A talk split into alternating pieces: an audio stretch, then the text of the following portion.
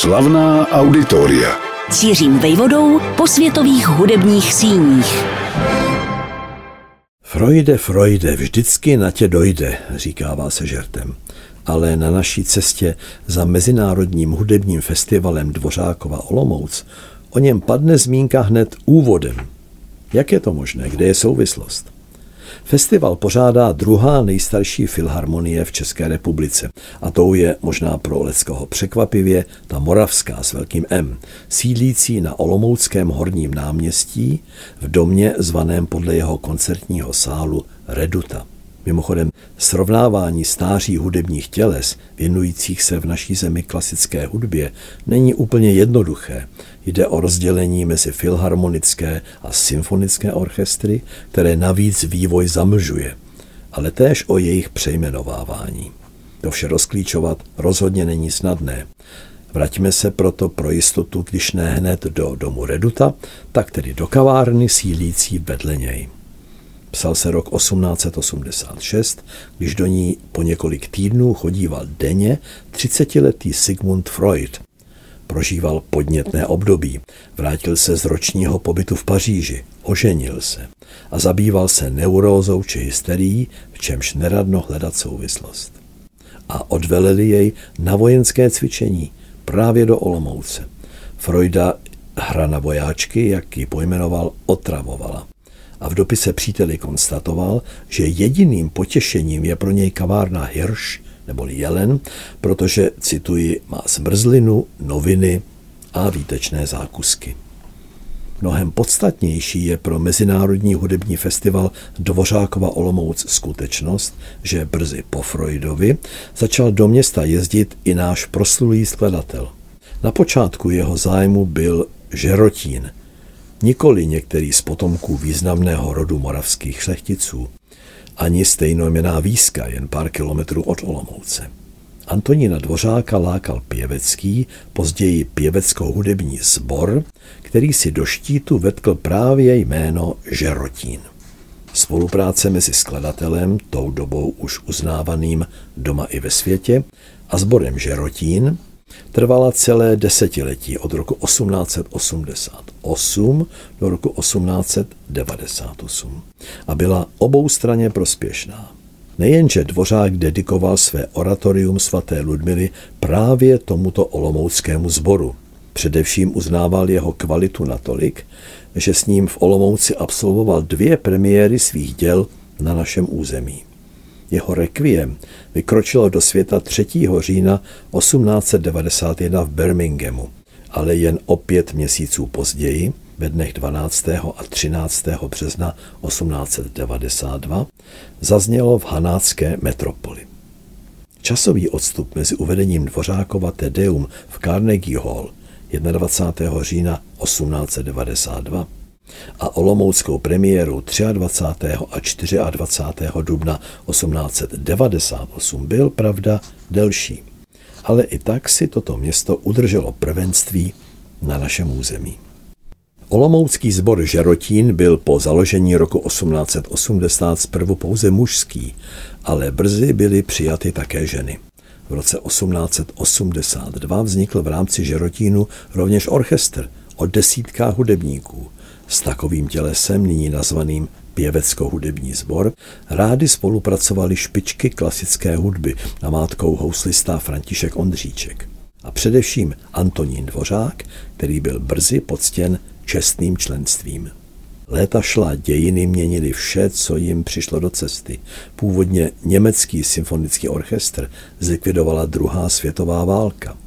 Pár dnů po jejím konci 26. května 1945 vznikl na jeho troskách orchestr městský a zázemí sboru Žarotín s jeho početnou hudební sestavou přitom pomáhalo.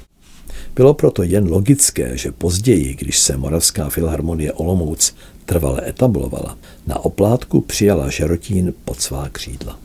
Olomoucká filharmonie, která své 75. bohužel nemohla roku 2020 kvůli pandemii oslavit, má za čím se ohlížet. Jen výčet jejich dirigentů, ať už stálých či hostujících, zní působivě. Jsou na něm jména jako František Stupka, Jaroslav Nohejl či Milivoj Uzelac. V nedávnější době pak třeba František Preisler, Petr Vronský a od roku 2019 Jakub Klekr. Po hostině pozvedli taktovku takové hvězdy jako Václav Neumann či Libor Pešek. Solistů, kteří stojí za pozornost, najdeme nepřeberné množství. Například se sem od svého mládí vrací houslista Václav Hudeček. Ve druhé polovině 50. let minulého století se v olomouckých hudebních kruzích narodila myšlenka, že by měl v tomto městě vzniknout festival klasické hudby. Jeho původní název, ale i období, kdy se od roku 1958 každoročně koná, jako by byly tak trochu furiansky hozenou moravskou rukavicí naší Praze. Festivalové koncerty totiž probíhají prakticky ve stejném období jako Pražské jaro, po většinu května a z části též v červnu. Až do konce minulého století se událost navíc jmenovala Olomoucké hudební jaro. To přestalo platit roku 2001. Tehdy došlo k transformaci na Mezinárodní hudební festival Dvořákova Olomouc. Jeho název má dvojí smysl.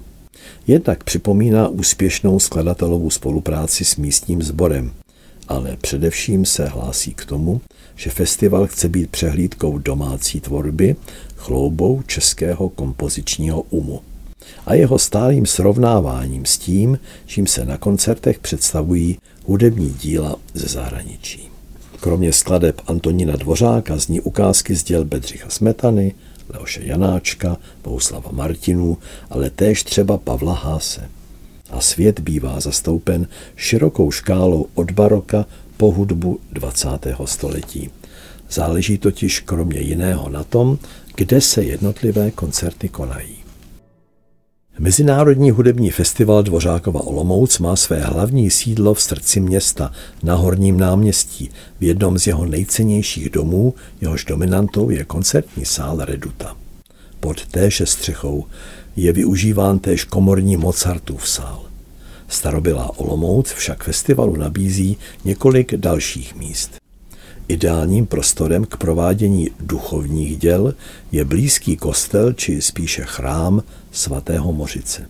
Největší ukázka pozdní gotiky na Moravě se pišní tím, že vznikla už v polovině 13. století, ovšem zásadní přestavby se dočkala až od roku 1412 do roku 1492 glagolská mše Leoše Janáčka anebo Tedeum Antonína Dvořáka zde vyniknou naplno jak ve zvuku, tak v emocionálním dojmu. Barokní hudba třeba v podání Kolegia Marianum či souboru Muzika Florea se hodí do nejvýznamnější kulturní památky Olomoucka, tím je klášterní hradisko. Rozsáhlý areál, v jehož zakládací listině je uvedeno datum 1077, Vznikl zde klášter a vysvěcen byl konventní kostel. Po barokní přestavbě, tu roku 1790, vznikla vojenská nemocnice. Duchovní rozměr však z klášterního hradiska nevymizel a hudba z období baroka tady zní velmi autenticky. Svůj bohatě zdobený sál nabízí festivalu při výjimečných příležitostech také arcibiskupský palác – při líbezných tónech si divák může představovat drama, jež se tu odehrálo koncem roku 1848. V říjnu jsem utekl z revoluční Vídně panovník Ferdinand I. Cesta do Olomouce mu trvala týden. Doprovázelo ho pět tisíc ozbrojenců, za nimiž připutovali dvorní dámy, ekvipáž, kuchyně i vinotéka. Přesto vládla nervozita trůn potřeboval mladou krev, teprve 18-letého Františka Josefa I. Dosavadní vládce se ale neměl k odchodu. Musel být odstraněn lstí. V noci ho navštívil duch a vyzval k abdikaci. Byl to sice jen převlečený sluha, účelu bylo však dosaženo. Mezinárodní hudební festival Dvořákova Olomouc pracuje v odlišných podmínkách i souvislostech než podzimní Dvořákova Praha – Pořádá jej Moravská filharmonie, která však dbá na jeho svébytnou dramaturgii. Festival, sestávající ve směs z osmi koncertů, nevnímá jako součást své koncertní sezóny, ale jako jedinečnou událost. Úměrně k výši rozpočtu se daří zvát hvězdy ze zahraničí. Roku 2013 zde se svým souborem vystoupil Gidon Kremer. V roce 2016 nadchl svým zpěvem Ramon Vargas. A Miša Majský mezi tím bravurně provedl koncert pro violončelo a orchestr Hámol Antonína Dvořáka. V roce 2020 vystoupil s dvořákovým klavírním koncertem za doprovodu Moravské filharmonie Olomouc slavný Garrick Olsen. Osobitým obohacením festivalu je už řadu let promítání v kině Metropol. Na programu jsou klasické grotesky. Na plátně dovádí Buster Keaton, Frigo či Charlie Chaplin. A k tomu hraje jako za starých časů živě orchestr. Hudbu pro tyto příležitosti skládá Moravské filharmonii američan Robert Israel, specialista na doprovod k němým filmům, který se sice narodil v Los Angeles kousek od Hollywoodu, ale oženil se u nás a usadil se zde natrvalo. Pouhé dva roky chyběly, aby se v Olomouci na sklonku 19. století potkali dva naši slavní rodáci, Antonín Dvořák a Sigmund Freud, narozený poblíž Hukvald v Příboru. Možná by spolu zašli na kávu, ale nic víc. Freuda prý totiž hudba zneklidňovala. Za to Dvořák se jí i zde v Olomouci věnoval naplno. A proto jej ve městě rok co rok připomíná Mezinárodní hudební festival nesoucí jeho jméno. Slavná auditoria.